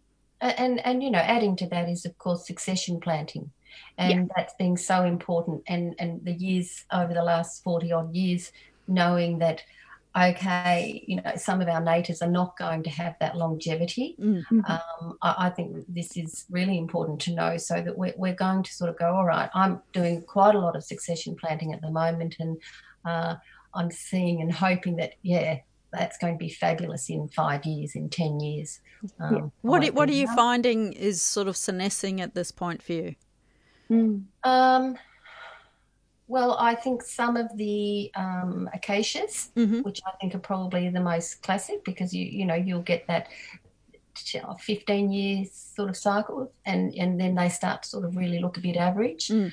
Um, and uh, Westringias once again, uh, your cognatas. Um, and I think that one of the things we can really do, and with the grevilleas, is to really think about that pruning mm. early on. Mm because yep. that is really does extend the life, I believe, yep. of, of those species. And you've mm. hacked quite a few plants back that maybe it was a bit of an experiment. I know with the, uh, was it the Correa Coliban um, River? Yeah. Yeah, mm. yeah. Um, Coliban River and uh, it, we got quite a shocking fungus a number of years ago, a sort of a sooty mold, and uh, they grayed off, and they'd been really, really very good for about ten years.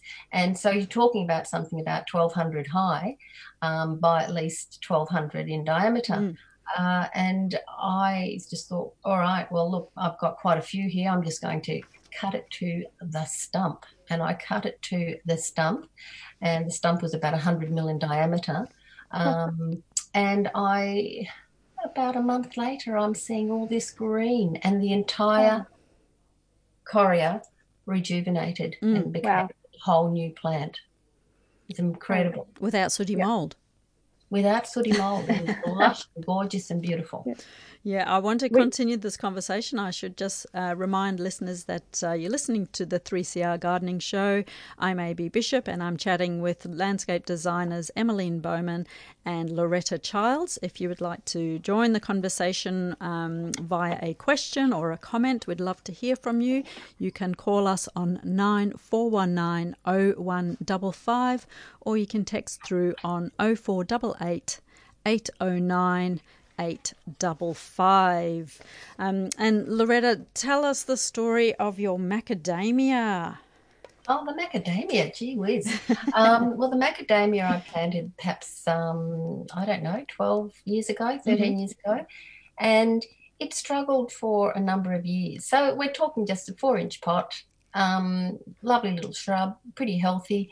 It grew and grew and grew to about a metre or more. And then I also planted Acacia cognata, um, mini cog, around uh, the perimeter of that bed, and they grew and, and were thriving. Eventually, I um, they were getting really tatty, and the macadamia was not doing a lot, so I took them all out.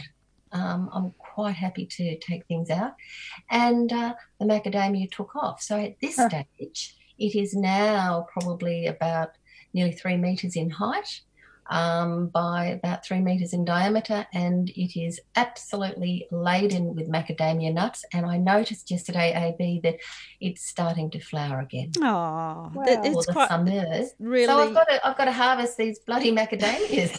which I've waited all these years for, and it's it's, it's integrifolia. It's um, it's a fabulous, uh, fabulous green, beautiful shaped tree. Mm-hmm really yeah, is. That that's a good success story. It obviously thanked you by producing abundant nuts. Yes, mm. it really did. Fabulous yeah. thing, fabulous tree, and and I'm talking to me. It could be a centerpiece in any garden, mm. you yeah. know, mm. in the city because it's a, a, something you can contain uh, quite well, and uh, it's it's a specimen. Mm. And you have it in a position that's um, there's a bit of shade going on, isn't there? Shade from the Yeah. building near it, um, and uh, yeah, dappled, dappled shade, Mm. uh, a bit of afternoon sun, but not um, afternoons. It, it now it, it bushes out to a point where you don't actually uh, the the ground below it is completely um, shaded. hmm So I think that certainly is a, a great positive. It's very bushy. Yeah, and will you underplant it with anything else? I already have. Oh, Um, but I've just put in some beautiful little white prostrate um, uh, Correa alba. oh yes, Oh, yeah. So I don't see there going to be a problem. And a couple of, um, uh, what do we, Acacia howittii, Mhm. um, Green Wave. Mhm. So think they should be good. Yeah, Mm. very nice. Um, all right, well, why don't we get to um, some more plants? Let's get some plant happening, plant talk happening. What about your echium, Loretta? Um, the Echium, Pride of Madeira, very beautiful. Just just poking its head through the the gates into uh, the deck there, and it's just such. It's the very very deep purple, like it's dark. It's as dark as it gets, and it's just a glorious thing. That um, once again, it's hard against the house, Mhm. which is so important um, because it will. It, I mean, those flower heads. We're talking seed heads.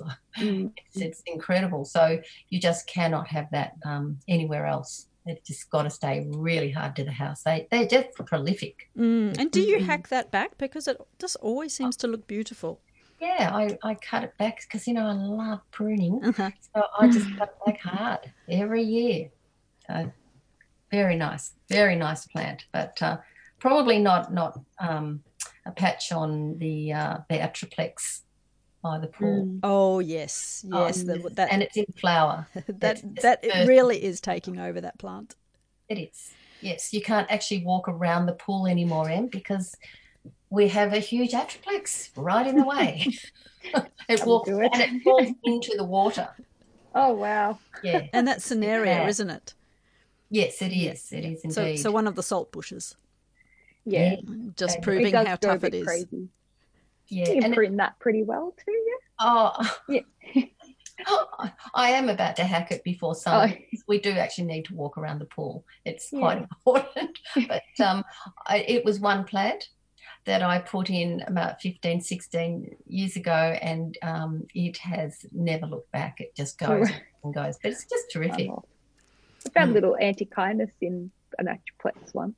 A Oh, little, beautiful. yeah, Yeah, yeah, yeah. It's absolutely. nice and thick. Animals Okay, seem to find you, Em. Oh, I think I'm looking for them. Poor Look, things. look, Here Ma- comes Em. yeah, here she comes. Here comes that crazy fauna lady. Um, now, Mary from Brunswick is um, just uh, requiring a, a little bit of a follow up on the shredded newspaper uh, to use as a mulch. She's concerned that it may um, form a bit of a barrier to water getting through uh, to the soil. So, um, what do you, what do you guys reckon? I believe you, you do need to saturate it. But Mm. I mean, are you going to put some mulch on top of that? I, I think she is. I, I think she was Hmm. considering shredding it and mixing it with the mulch, whereas I'd be inclined to, as you say, put it down. You can even put a- few layers at once and um, wet it down and pop the mulch on top of that, and it'll Um, be fine. as soon as you, um, I, I would say four layers of newspaper for starters, because otherwise I think you're wasting your time. Yeah. Um, four layers of newspaper, saturate it, then put your mulch on it, and it will naturally stay moist. You know, it, Mm. as soon as it's hidden from the sun by that mulch, it's going to stay moist and it will slowly but surely break down. And if that's all you've got, terrific. And you know, it's not not everyone can go out and just buy lots of um, mulch or, or geotextile fabric or whatever. If Mm. that's what you've got, use it. I, I I think it's a great way. It's, it's recycling at its simplest, you know. It's really good. For sure. And Yeah. also, uh, I, mean, I think a lot of people don't always consider using plants as a living mulch. Things like the Myoporum uh, parvifolium, and I mean, there's a there's a bunch of really uh, low growing native plant, well, any plants, exotic plants as well, which serve beautifully well as living mulch and they protect the soil, they keep it a little bit moist, and they provide a spot for lizards to um, scurry through and, and, and not get eaten by chickens and things like that. Yeah, yeah. well, I, I, would say, you know, that little spot um, where I have the Thomasia, the little pink one. Um, I did a little experiment a couple of years ago, and I I just I had a massive uh, um, tubes and uh, prostrate grevilleas, um, gastrolobium, um, the lemon drops, uh, and the the um, Thomasia. I'm trying to think what else about yeah three other grevilleas, and I mass planted them in this particularly weedy patch. So do it twofold a mulch, let's say, but also a weed suppressant by doing that mass planting of those tubes. Mm. Which, I mean, I, I know you both know this very well, but it is something we don't think about. And now I couldn't get a good photograph of it. We have an absolute profusion of flower mm. at this time of year as well. It's just absolutely stunning. Really, is. I love mass planting. I, I, I think that's like the perfect way to suppress a lot of weeds. Mm. And um, I definitely, especially with all those like species like your daisies and your bulbine lilies and Wahlenbergias and all those sort of things, just really pack it all in. Mm. And they just smother out everything you do. You get these beautiful flowers. They all kind of weave in together. Mm. I've got mm. like, yeah, the wallies and um, the bulbines at the moment just weaving together. It's got this purple and um, yellow and oh, it's mm. stunning. Yeah, gorgeous. Yeah. Hey, Emma, I was wondering why you've decided that you prefer the true grasses over Lomandra. Um, I found that the Lomandras uh, during different seasons they tended to get a little bit dry looking, and mm-hmm. um, the poas seem to perform better, especially in the rural environments. Mm-hmm. They they tend to become a bit more profuse and they look softer. Mm-hmm. But yeah, the Lomandras. Um, obviously they've still got their application, they've still got their spot, but I found that um, during all the wind and the frosts and things like that, the the color of them was sort of like they were green and then they had this browny yellowy tinge on top, and it was in, in some areas it looked really good, but on mass it became a little bit um, for me as a designer jarring on my eyes. I yep. thought it didn't the color didn't work as well compared to the Poa. Mm-hmm. Um, and the Poa is very versatile. Um, it, it, seems to do well in so many environments in the dry, in the wet, in the frost, in the winds. It's just great. Um, and it's very, very soft. Uh, I found that that worked perfectly. And the Austrostipas, the Themedas, they also did really, really well too.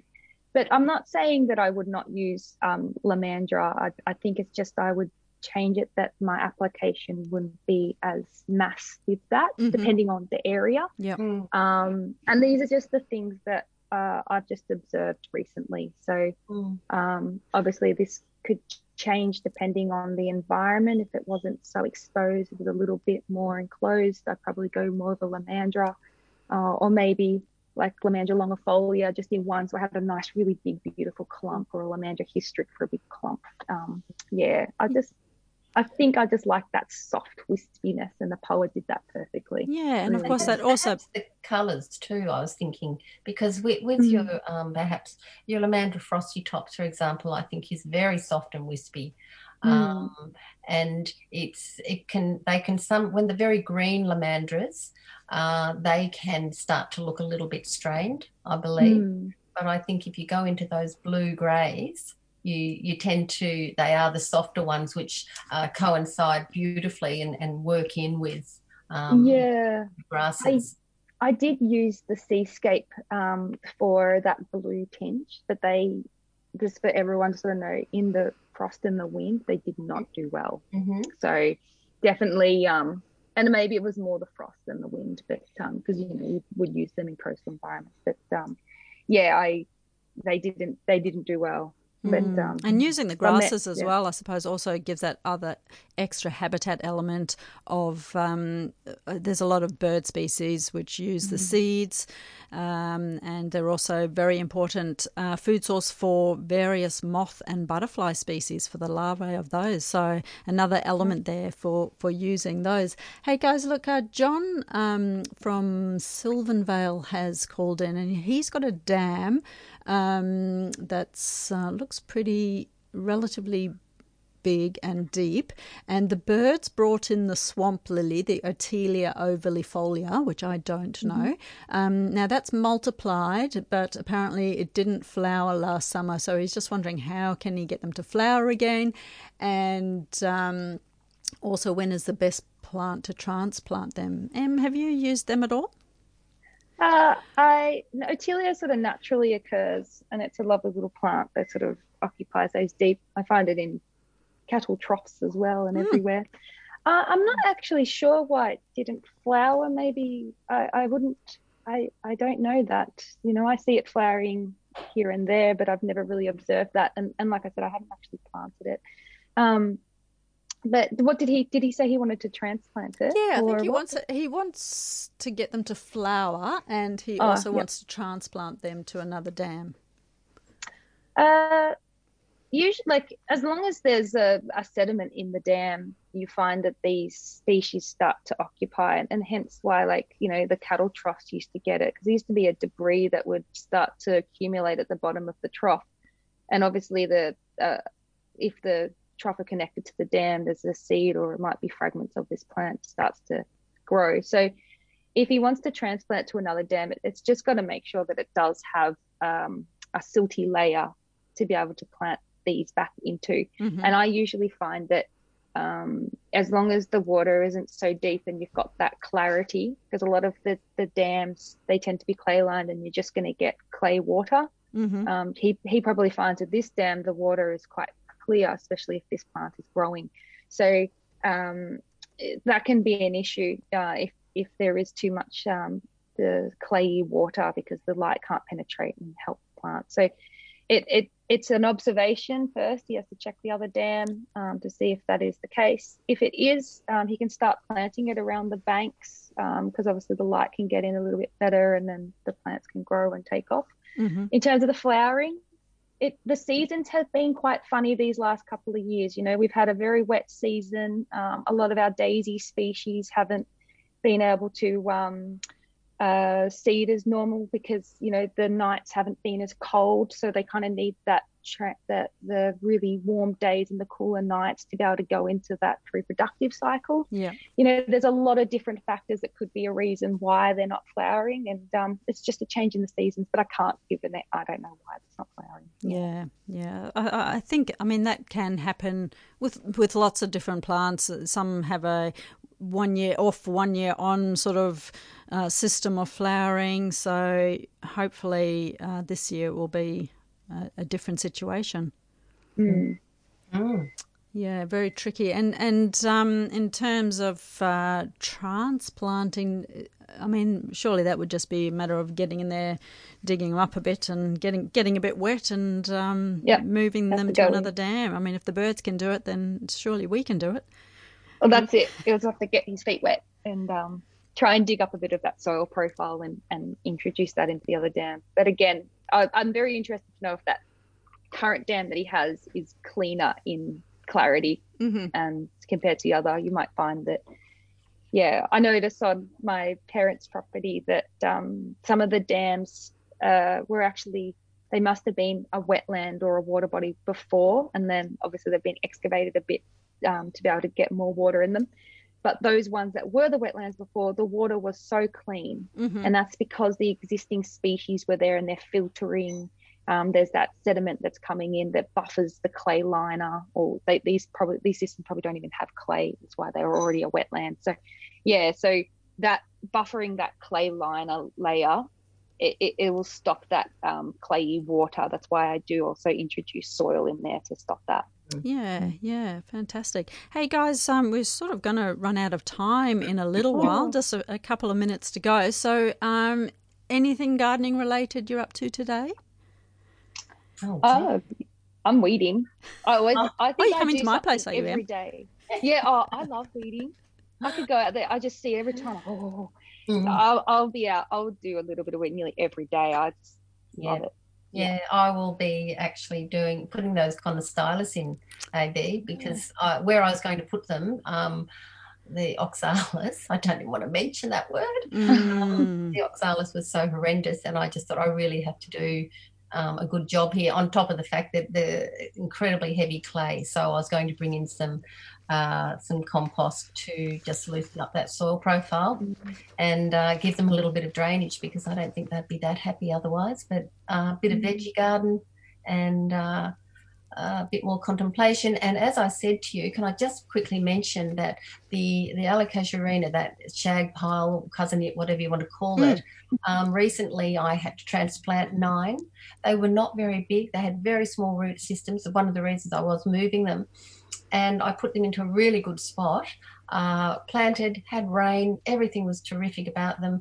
Uh, and two weeks later, they were dead as doornails.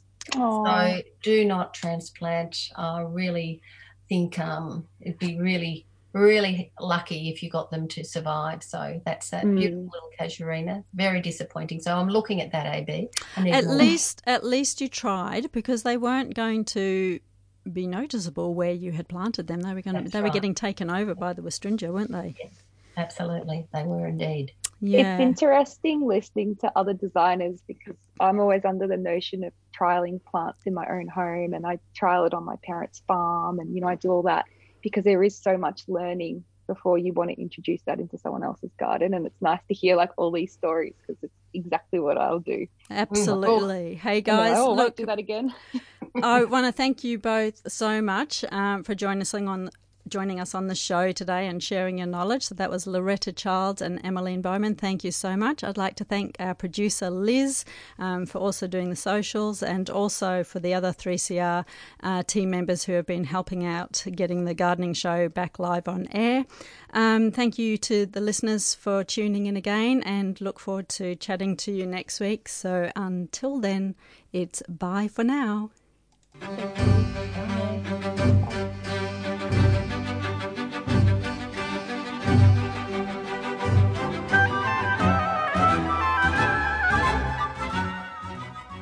You've been listening to a 3CR podcast produced in the studios of independent community radio station 3CR in Melbourne, Australia. For more information, go to allthews.3cr.org.au.